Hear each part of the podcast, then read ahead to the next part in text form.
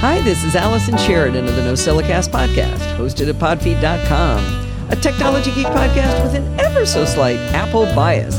Today is Sunday, April 9th, 2023, and this is show number 935. Well, I started doing an impromptu poll over in our Slack community asking people whether they would like me to introduce the subjects that are going to be in the podcast each week before I actually talk about them.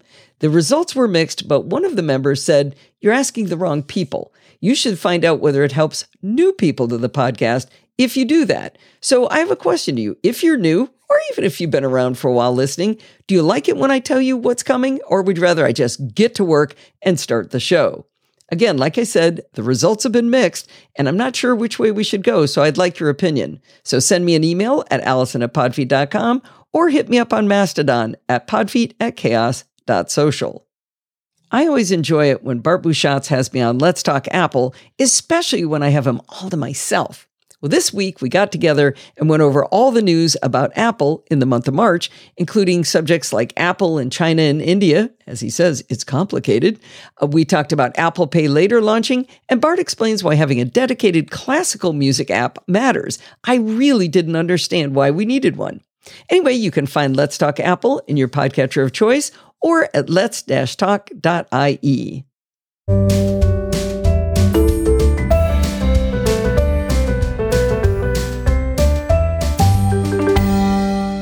Well, if you know that music, you know it's time for a tiny tip. And I had a tiny tip I've been sitting on for a long time that I was super excited about. And I wrote it up as an article on podfeet.com. And after I posted it, Yop came in with a comment that explains a way easier tiny tip to fix the problem. But I'm going to tell you my tiny tip first, and then I'll follow up with the way Yop says to do it, which, like I said, it's way better than mine. Mine's kind of cool, but his is probably more elegant. All right, here's the setup.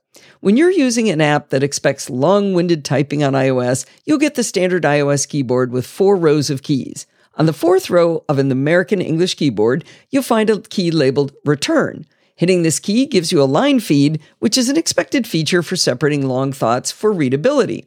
However, long, short form apps like, say, Mastodon, Discord, and Twitter use a different keyboard layout that replaces the return key with two keys, the at and hashtag symbols. To be fair, those are pretty darn useful keys to have at your fingertips in this kind of app, and I bet most people would prefer having access to them versus having access to a return key if they had to make a choice. However, when I'm sending a link through one of these apps on, like I said, Mastodon, Discord, or Twitter, I think it's nice to say something about the link first to get people motivated to actually click it. And then I put in a couple of line feeds to separate the text from the link. And so then I paste the link. This sets it off nicely and makes it easier for your followers to read. Our tiny tip for today is how to add a line feed when there is no return key on the keyboard. It's super easy. Hit the microphone in the bottom right to enable dictation and say, New line. Easy peasy. Well, like I said, after I wrote up this post, Yop, who's also known on uh, Mastodon as Oet Grunnen at mstdn.social, and I've got a link in the show notes, of course, Yop wrote a comment below with an even better solution. If you don't see a return key, look in the bottom left of the keyboard. You should see a key with 123 on it. Tap the key once, and the keyboard will change to show you all of the numbers and special characters. I've seen this before. I use it all the time. But it turns out it also changes the bottom right key back into a return key. I can't believe I never noticed that it was doing this when I switched between the alpha keys and the number keys. It's a great solution and it this is a good uh, illustration of how great it is to be part of such a vibrant community and I can learn something when I thought I was teaching something. Thank you so much Yop for this second tiny tip.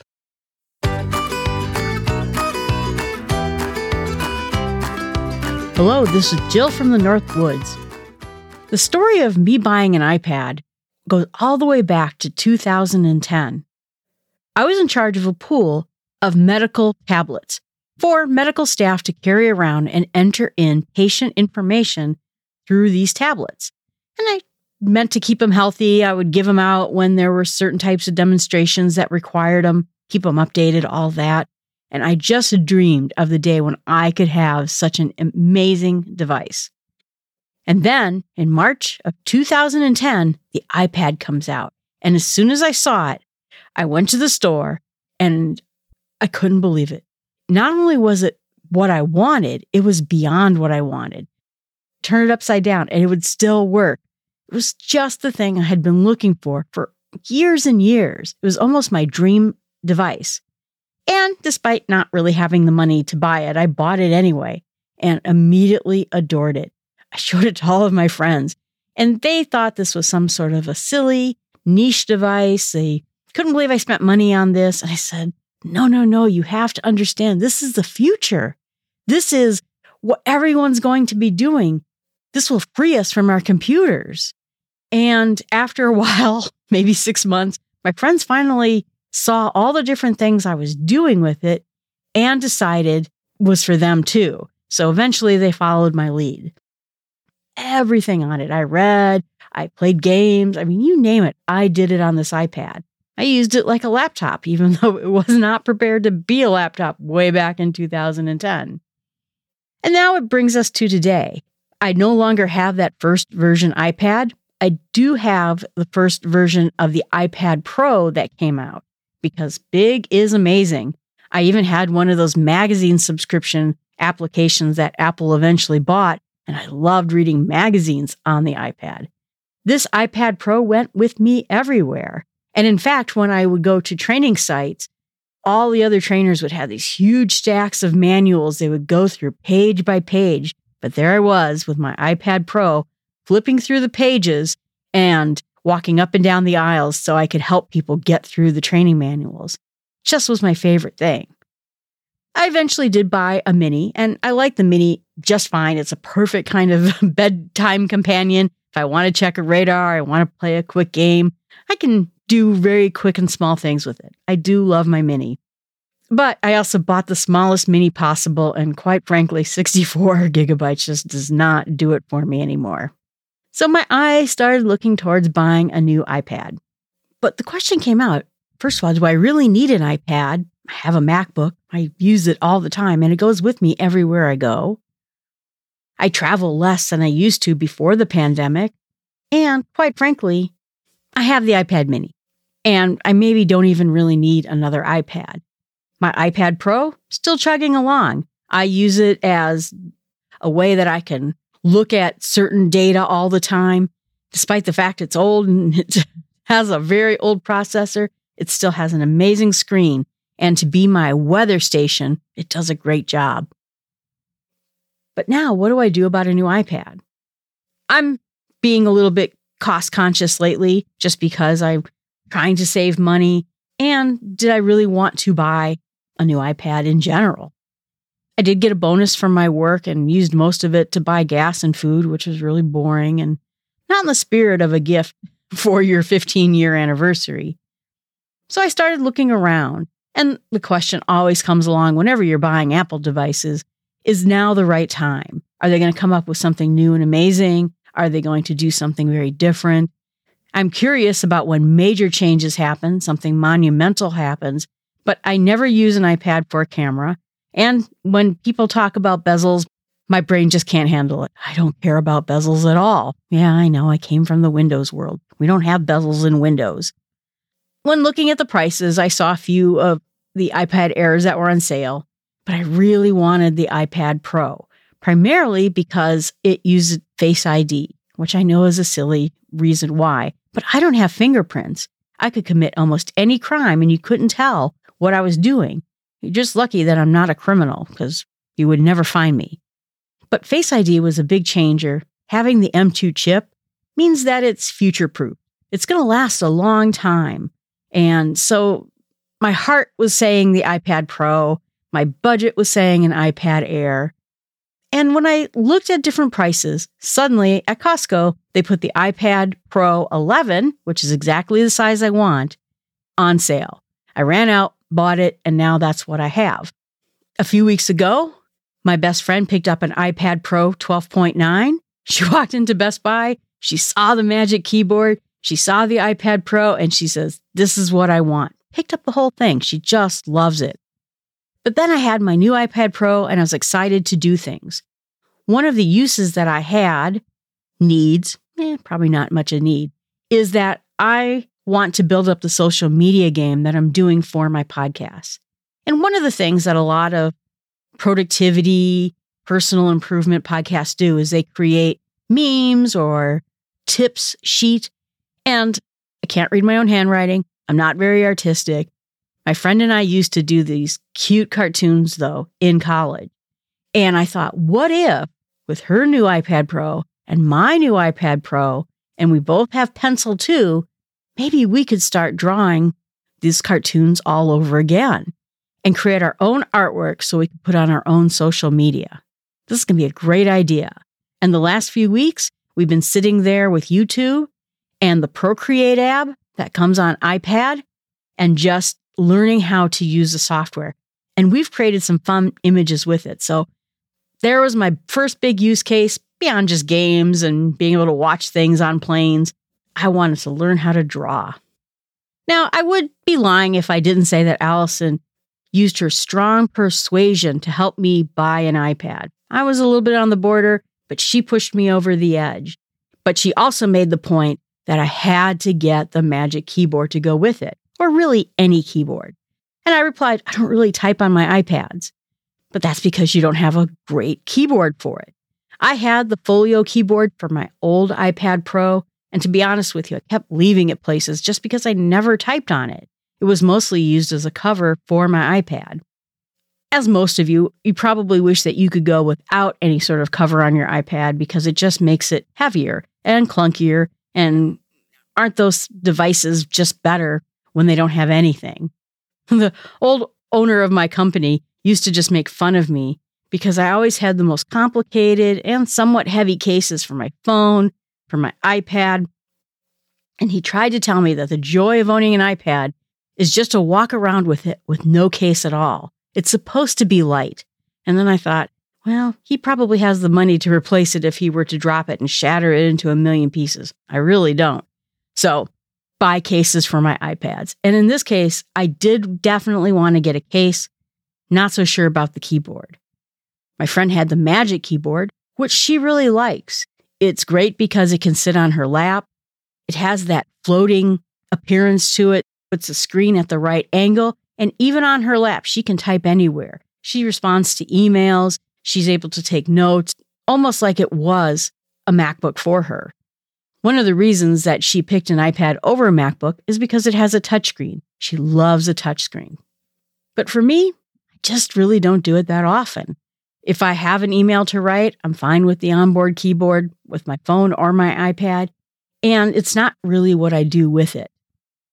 So I started doing some investigation and found a lot of different cases. I thought about just getting the folio cover. I just thought about just getting a light keyboard. I thought about just taking the Bluetooth keyboards I had around the house and bringing them along and just use it for those cases where I need it but I still wanted that case. With my research, I found the Logitech Combo Touch. It's brand new, it changed quite a bit, and I noticed that many of the complaints that people had with this version of a keyboard case in the past have been fixed in this particular version. What I liked about it in particular is the keyboard detaches. So when I don't need it, I'm just sitting around using it on my couch or I'm drawing with it and I don't want a keyboard, I can use the kickstand behind it and use the device without having the extra weight. We'll talk about measurements in just a moment. So, from my friend's point of view, with the iPad 12.9 and the case together, she found that it was heavy, it was hard to carry around, and she pulls it out of the Magic Keyboard for iPad all the time when she's just watching TV. So she feels while she likes her case and that it's very grippy and she feels her device is very safe in it, she also can tell that it's very well made. It also adds a lot to the iPad and she ends up removing it just to have an iPad. She ended up getting just a folio cover so that when she is around the house, she has something to give it a little bit of protection. When I bought the Logitech Combo Touch, the first thing I saw is that it was woven. It's this kind of woven material on it. I didn't know really what it is, but in doing some research, they say that it's actually some form of plastic that has been woven together. It's fairly grippy, although it can be a little bit slippery at times. I wonder if it's going to start looking dirty over time because it feels more like a fabric, but if it's plastic, maybe not. I know that with the iPad Magic Keyboard, that can be cleaned and can cleaned with water, and it will probably look great for a really long time. Overall, the case feels very rugged. It gives a nice rim around the screen of the iPad so that it passes that flower test. If you've ever heard of the flower test, it's when you turn an iPhone or an iPad case over with flour on the table and does it pick up any of it? It's because it has that little lip that prevents the screen from getting scratched if there were something on your table, very small, that could potentially scratch it. I find that has been the most helpful thing over my years of owning Apple devices. It has a kickstand in the back, and I know that kickstand is not everybody's favorite method. It is going to be weird if you're sitting on a couch and you have this on your lap and you're trying to type something. I tried it today and it just floops over and it doesn't really stand upright unless you fiddle with it quite a bit. But if you're sitting at a table, it works just fine. The other thing people talk about is if you're on a plane where the table's very small, this might have some trouble because those kickstands come out just a few inches behind it, which makes it not as useful on an airplane. But again, I don't foresee myself typing on an airplane, so I didn't feel like that was much of a problem. The kickstand goes into two different positions one that's great for watching TV or typing on the keyboard when it's attached, or the other one folds over a lot more and it makes a great writing surface. So if you're taking notes, you're doing some art with the pencil, it's at that right angle for you to use your wrist to write something. In past versions of this keyboard, people complained that the keyboard itself, when you take it off, didn't have a place to go. It doesn't really flip over backwards. But what this does is you can turn it around so that the magnets reattach and then it goes back into the bottom of the iPad so the keys are protected and they don't get all messy. So they heard that piece of advice and now they have a way of protecting your keyboard, but keeping it with the whole ensemble all the time. I tested the keys. It has a nice feel to the keys. And it also has a trackpad that works really well too. Although, again, I'm a touchscreen person just like my friend, and I'm also very used to using touchscreens. So I go either way, whether I'm using that. Past versions of this particular case had batteries in it, and you would charge the battery to power the keyboard itself. But this actually just runs power directly off of the keyboard, and that also gives it its responsiveness, but it also doesn't need that spare battery so that you have to keep it charged.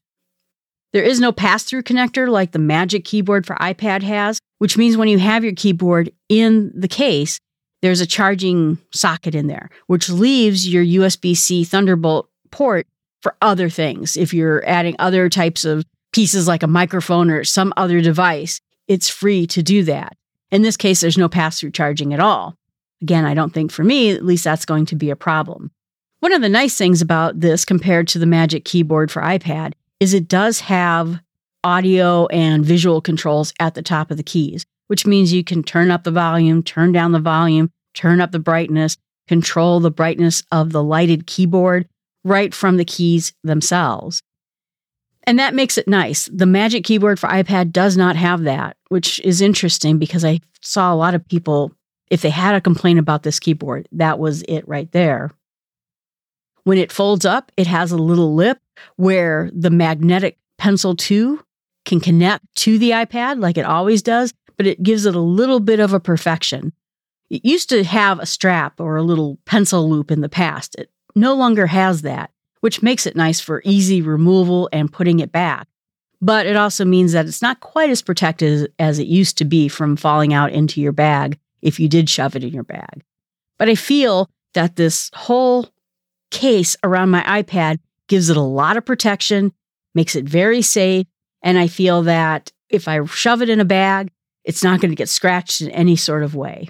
I've already scratched my iPad mini by having the folio cover for it and putting it in a bag, and somehow the magnet didn't stay to it very well. So let's talk a little bit about some of the statistics that we have for these.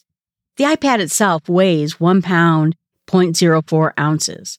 It's seven inches tall and 9.74 inches wide, and it is 0.23 inches thick. So right there, you already have a pound. This makes it 0.6 inches thicker to have the Combo Touch case on it, which isn't too bad. I didn't feel, or I don't feel, that it's too thick or too large to carry around. And so then the Logitech Combo Touch is 10.31 inches total by 7.67 inches and for a total width of 0.83 inches. It weighs all by itself 1.39 pounds, which is more than the iPad itself weighs.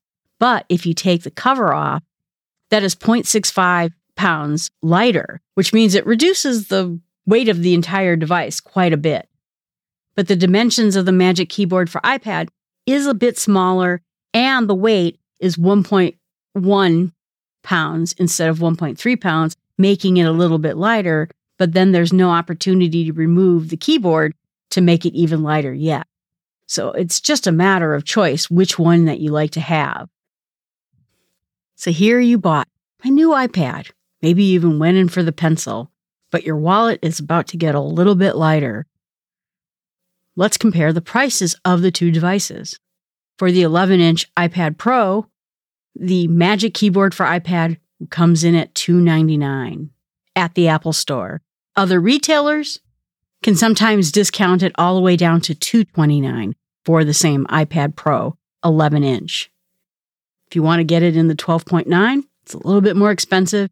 And if you want to buy it for the iPad Air, it gets a little cheaper. For the Logitech Combo Touch, it comes in at around 169, 179 and it retails on their website for 199. There are occasional discounts there too. Again, if you're going to buy the 12.9, a little bit more expensive, and if you're going to buy the iPad Air, a little bit cheaper. With the Magic Keyboard for iPad, there's two positions. It's either 85 degrees or 130 degrees, depending on how you want your viewing to look. And that's great when you're using it almost like a laptop replacement. But when it comes to drawing on it, neither of those two positions work very well. So I think my friend is very happy with the Magic Keyboard for iPad. It allows her to take her iPad everywhere she goes and then type on it. She loves to write notes. And for me, I think the Logitech Combo Touch is great for me too. I feel safe in it. I feel I can pack it in a bag. And particularly when I go on trips on planes, it's going to be safe. The pencil is always attached. And when I'm just walking around the house, the keyboard comes off and I have a nice place to stash that when I'm not using it. My friend is happy, I'm happy, and we both have iPads that we can use for whatever types of purposes we have. I'm looking forward to doing more with my iPad. Right now, I'm getting it all set up and going through those Procreate tutorials on YouTube. Hopefully, someday you'll start seeing social media memes coming from me and my friend as we start to promote our podcast. I hope this review helped you in looking at a different type of case for your iPad and other considerations when looking for a case. We're both happy and thrilled with our new iPads. Again, this is Jill from the North Woods. You can find me on Allison's Slack channel if you have any questions or comments. And you can also reach to me at my website, smallstepspod.com. Well, this is absolutely terrific, Jill. Now, to the audience, she's telling the truth. I really did push Jill to get a keyboard, but I love that she found a different one that makes her so happy.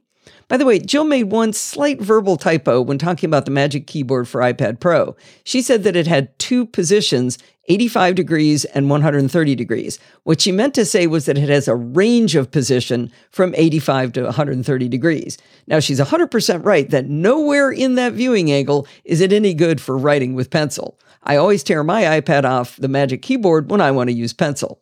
Thanks for the great review as always, Jill, and for telling us about the Logitech combo, combo keyboard case. I'd never seen it before, and I kind of want to try one of those too. All right, let's have a listen to a pre recorded interview I did at the CSUN Assistive Tech Conference a little bit ago.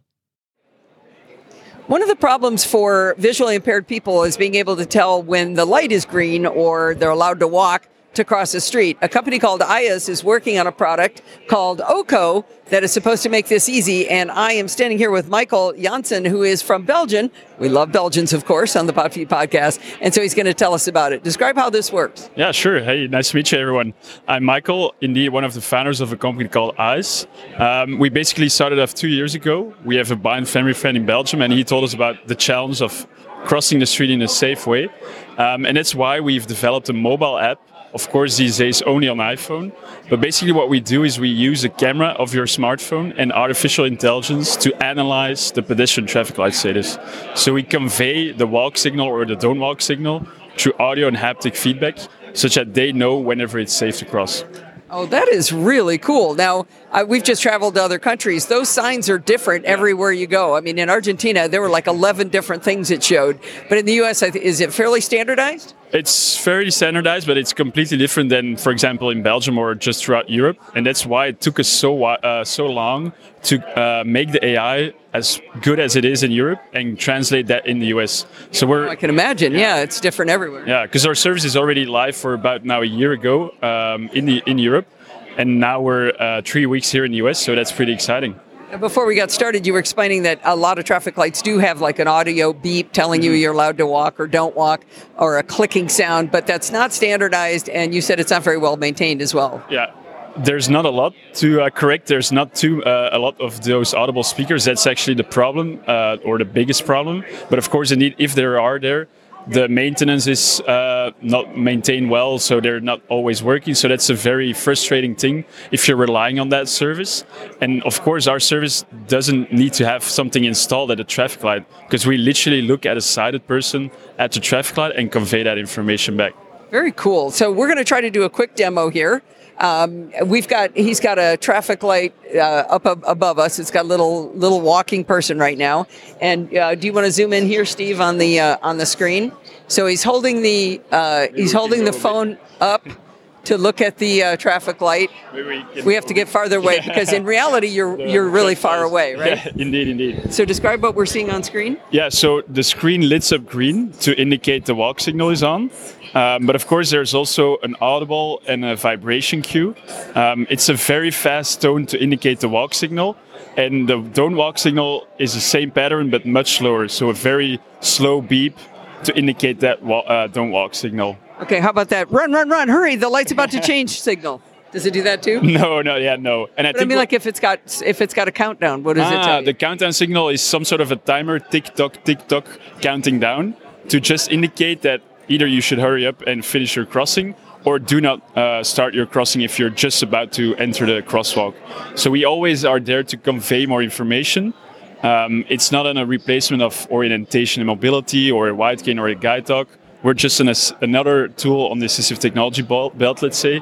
Um, I think a very important aspect, and that's what uh, a lot of Americans like here, the moment that you start veering off, which is a critical thing as, as a blind people, um, the phone will become silent.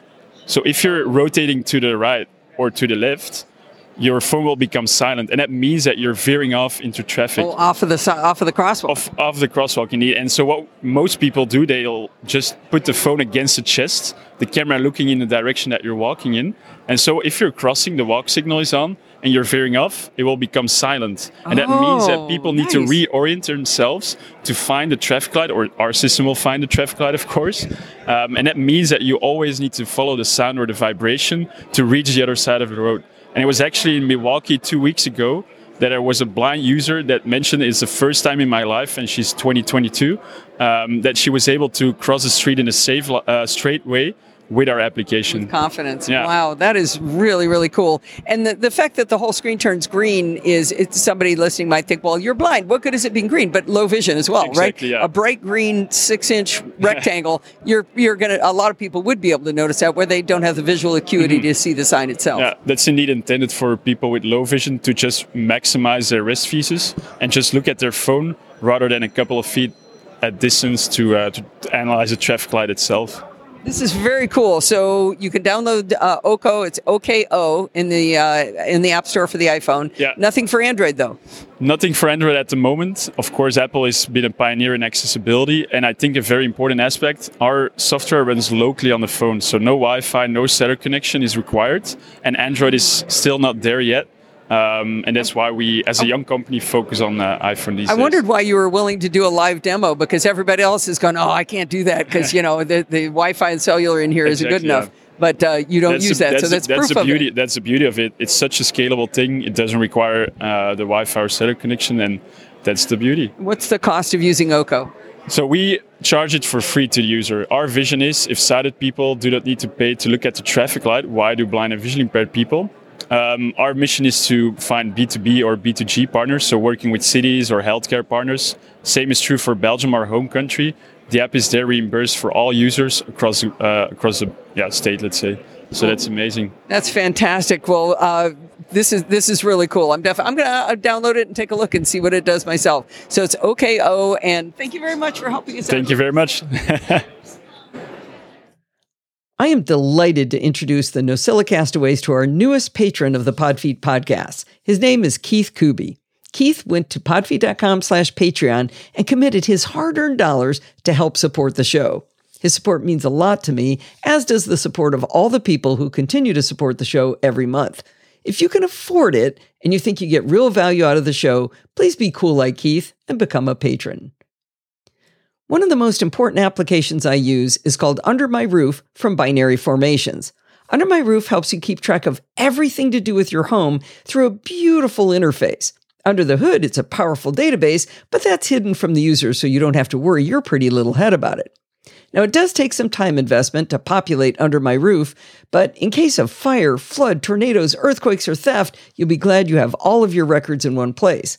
Speaking of insurance, you can keep track of insurance policies and coverage information for your home as well in Under My Roof. I use it to keep track of all of my electronics. I add in warranties, serial numbers, and photos. You can use it to track track uh, collections, like say Pokemon cards or Berenstain bears or tiki mugs. Jewelry is another big thing people might like to keep records of in Under My Roof. You can track maintenance tasks as well. Anything that's under your roof, whether it's a house or an apartment, can be maintained in Under My Roof. When it comes time to move, Under My Roof helps you by letting you record what you put in each box with photos, and when you arrive in your new home, you'll be able to find that spaghetti strainer you need on the very first night. Now, I'm betting a significant number of you are thinking, well, this sounds like way too much work. But Under My Roof has such a great interface, it makes it easy, so it's actually kind of fun. Now, as Jill from the Northwood says on her podcast, start with small steps.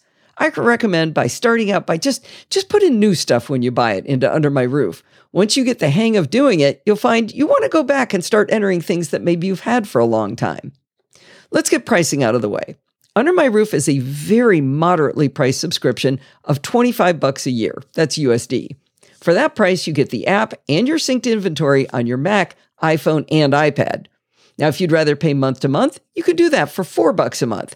And when you stop paying the subscription, you can still access all of the data in your interview, in your inventory. So let me repeat that. You never lose access to your data if you stop paying the subscription.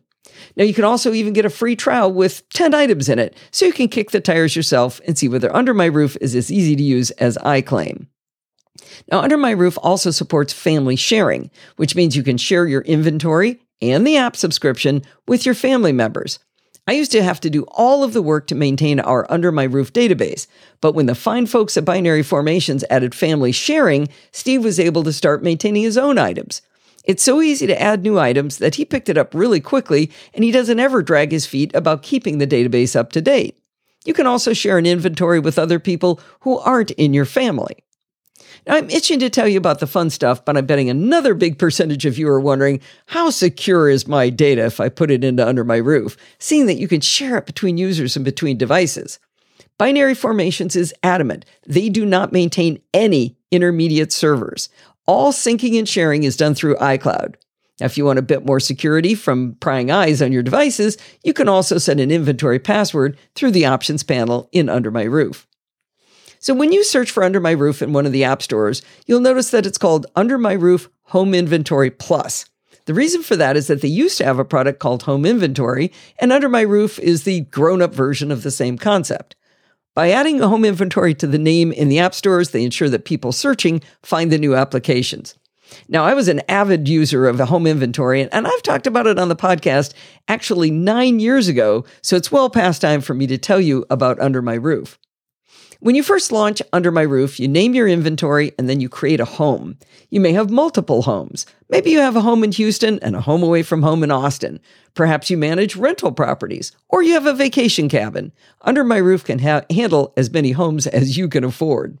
The left sidebar of Under My Roof is called the Browse Bar, and it allows you to browse your inventory from a bunch of different perspectives. You can browse by location, category, collection, and more. I normally browse my inventory by location, so I can look at, say, just what's in my office, just what's in Steve's office, just what's in the family room, or maybe just what's in our bedroom. In the bedroom, for example, we can have electronics like a HomePod, a TV, and a receiver, but we've also got jewelry that's in the bedroom. Well, don't go looking in my bedroom for my, my jewelry. Anyway, I can see all of those items if I browse by location. Now you can also browse by category. So I could say, see all of my jewelry or all of my le- electronics, regardless of location in my home. You can also tag items and then browse by those tags. You can browse by all items if worrying about organization is not on the agenda for a given session with Under My Roof. There's a lot more ways to browse your items, but let's jump ahead to how to enter items into Under My Roof. I promised you it was easy, so I better hurry up and prove it. There's a lot of different ways to start entering items into Under My Roof, so you can pick the way that's easiest for you and under the circumstances that you're in at the time. There's a pretty obvious plus button to create a new item. From there, you can enter the details about the item, things like the, what it is, the price, purchase date, serial number, who you bought it from, and you can add the location and category. Now, if you're using a Mac or an iPad with a keyboard, starting with all this text entry works really well. If you've already taken a photo of the item, you can import the photo from your photos library directly into the item. Now, there is an option to add a photo using the camera from your device, but, you know, if you're using the Mac or iPad, that isn't the most convenient way to take a photo. However, if you're on your iPhone, you might want to start from the other direction. You can take photos directly within the Under My Roof interface so you don't clutter up your photos library with pictures of your stuff. If you're a good little typer on that wee tiny iPhone keyboard, this is probably a great way to enter new items. You can always add a photo from the iOS version of Under My Roof, throw in a quick title on the wee tiny keyboard, and then move over to the Mac to enter the rest of the information. There's a third way to create a new item, and that's to use the inbox. On the Mac or one of your iOS devices, Under My Roof installs a share extension. Recently, my good friend Pat Dengler gave me a Brother laser printer. I took three photos of it right after I set it up, but I didn't have time right then to mess around with adding it to my inventory. I used the share extension from Photos to send it to Under My Roof inbox, and when I opened Under My Roof on my Mac at a convenient time, I had a notification to check the inbox. I selected the three photos from there, and I was able to create the new item from those images. I really like being able to time shift from uh, some of the tasks with the inbox feature. I do want to make one comment about taking photos of your stuff. When you take photos of an item, make sure that you're in the photo with the item.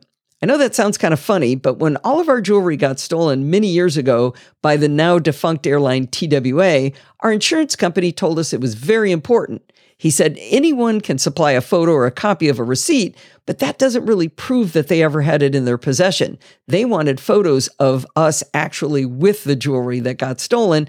And by the way, we got everything paid back because we were able to provide those photos of us with our jewelry. I really like the flexibility of Under My Roof in how it lets you use the right tool for the right job at the right time. Whether you want to enter a photo first, whether you want to enter text first, whichever way you want to do it, or just send something to the inbox to deal with it later. Now, once you have a few items added to a location or category or tag, you start to get the feel for how easy it is to navigate the interface of Under My Roof. You have the, bar, the browse bar that I mentioned on the left. Then there's a column showing all of the items you've added with nice thumbnails so it's easy to see the items. Then on the right, you've got a bigger area that shows you the details about the item selected. You see the photos of the item in a nice little collage that's uh, with has the make, the model, the value, and everything else about the item that you've entered. It's efficiently laid out to give you the information you need right at your fingertips. In addition to adding photos to items, you can add receipts for purchases and warranties, and you can add repair information. While I was working on this review, I realized I'd never recorded the repair done to my MacBook Pro last year, so I hunted the information down in my email and uploaded the PDF to Under My Roof using the inbox feature. Now, when entering warranty information, be sure to put in the term of the warranty. Under My Roof will automatically calculate the end date of the warranty, and your item will reflect when it falls out of warranty status. I know with Apple Gear, we can always check online for this kind of information, but I really like having it for every item in Under My Roof. Now, some items you might want to add by barcode rather than typing in all of the information by hand. For example, we have an extensive DVD collection, and that's a perfect thing to record as a collection in Under My Roof using barcode scanning. Under My Roof supports scanning of UPC, EAN, and ISBN barcode types, which, when successful, really speeds up the process of entering your items. As you would imagine, this is a good time to use the iPhone to do the scanning rather than trying to hold the DVDs up to a camera on a Mac. It might work, but I like using the iPhone better. I tested using the barcode scanning option to scan in our Tom Cruise movies. In my experiments, nine of my Tom Cruise movies popped right in. One of them took four or five tries to get the scan to work, and the last three never scanned properly at all. I'm not sure why this is, but I've had the exact same experience when scanning movie barcodes into another database app that I use. Now, I did find that my success rate went up with diffuse sunlight rather than direct light, which could cause reflections. Now, upon successful scan, Under My Roof enters the basic information for the DVD, such as the name and description, but it didn't pull in information like director, actors, and genre, or the artwork. I still needed a photo of that. Now, I use DVDpedia from Bruji to manage our DVD library because it does pull in much more extensive information about the DVDs. But I just want to use that as an example of how you can scan in uh, anything that's got a barcode. Now, have you ever given something away and then later on you can't find it in your house because your memory's as bad as mine? Maybe you float an iPhone down to your nephew and then you go looking for it to use it as a continuity camera and you can't remember where it went. In Under My Roof, you can set a flag on any item as disposed. Simply right click on the item using a Mac or long press if you're on iOS and select Dispose.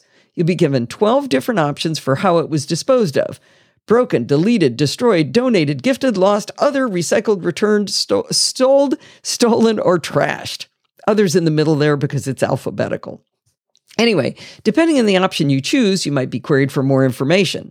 For example, if you choose sold, it'll ask you how much you got for it. If you choose gifted, it will ask you who the lucky recipient was. Once you've disposed of an item, it's removed from locations, categories, and all the other ways you can look at items in the browse bar.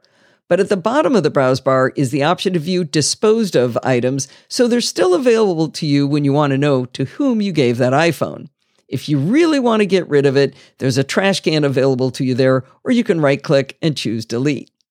Maybe you think it's silly to track the stuff you no longer own, but we have definitely used this feature when we couldn't find some luggage we swore we used to have. Now, items in your database can only be in one category, but Under My Roof supports subcategories.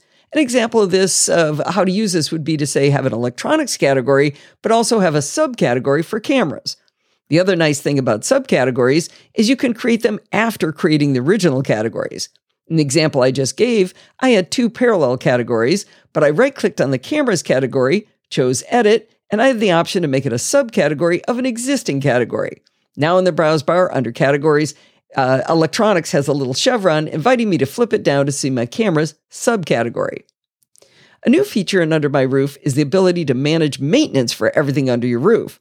Steve and I know that changing the air filters is important for our health, but we just don't seem to remember when to do it around Casa Sheridan. At the top left side of, uh, I'm sorry, at the top left of the side panel that normally shows the browse bar, you'll see a little hamburger menu. When selected, this opens the options panel, which is where you can enter maintenance tasks. Think about changing the batteries in the smoke detector, changing the air filters like us, or maybe having your solar panels cleaned, whatever maintenance you need to do around the house. The annual flush of the water heater, that's a good one too. You can put in the last date you did it and set up regular reminders for when you need to do it next. But that's not all. If the maintenance requires supplies like our air filters, you may have trouble remembering whether you bought them, uh, uh, whether you bought extras last time, where you might have put those extras, and if you didn't buy extras, which exact air filters do you need to buy? For this, we take a trip back to our friend the Browse Bar, where we can manage supplies for our home. You can scan the barcode on the supplies if you like, or enter the information by hand. In my case, I entered the part number, including the size, how many I have in stock, that's important, and for location, I told myself they're in the garage. I even threw in a couple of photos of the filters so they'd be easier to find the next time we need to go buy them. Now, once you have the supplies entered, you can connect this supply back to the maintenance task. Let's say you buy a pack of six air filters at Costco, but you only need to use two each time.